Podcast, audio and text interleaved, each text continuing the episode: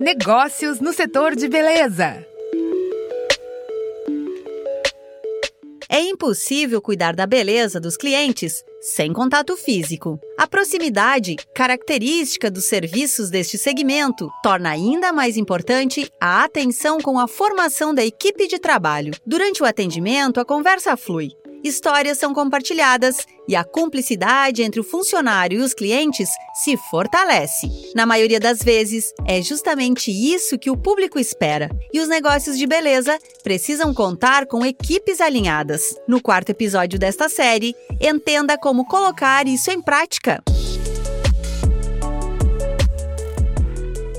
Antes de compor a equipe, o empreendedor precisa entender por completo o próprio negócio e saber o ambiente que deseja oferecer. Isso será determinante na hora de contratar, como detalha a consultora do Sebrae São Paulo, Maísa Blumenfeld, gestora estadual do segmento de beleza.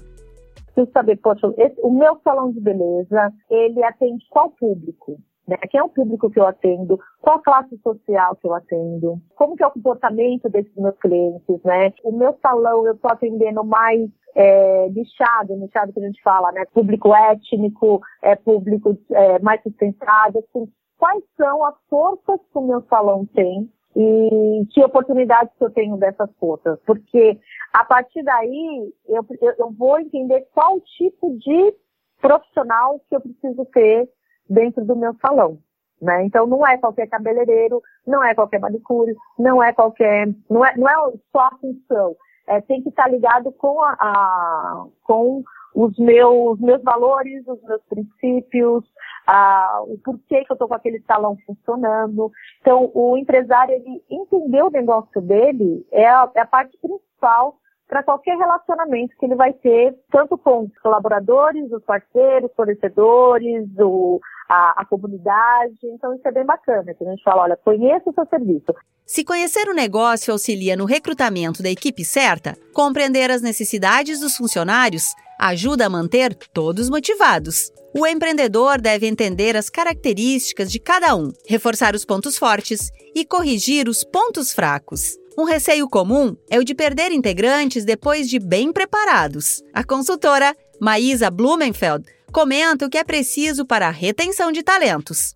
Eu contrato, né? Eu faço uma parceria e aí vem um cabeleireiro que ele vai prestar serviço dentro do meu salão, né? O cabeleireiro, a manicure, né? Enfim. O que que ele busca, né? Então acho que isso também. Então tem o que eu como empresário busco né, de um profissional para ser meu parceiro dentro do salão. E eu também preciso entender o que, que ele precisa, né? O que, que esse profissional, esse, essa pessoa, é, o cabeleireiro que eu vou contratar, que a gente vai fazer essa parceria, o que, que ele precisa? Ele precisa de um ambiente seja um ambiente organizado, um ambiente que tenha é, limpeza, que ele possa, quando a cliente chegar, a cliente se sentir bem.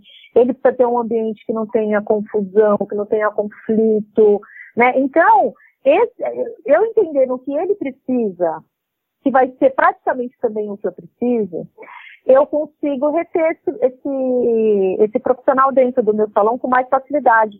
Porque ele é o artista, ele vai querer trabalhar bem, ele vai querer ter um lugar muito é, organizado, bonito, enfim, para que quando essa cliente vier, ele conseguir aplicar os serviços dele, né? E, aquele, e ele vai estar feliz porque aqui ele vai aplicar um, um serviço de, de, qualidade na cliente.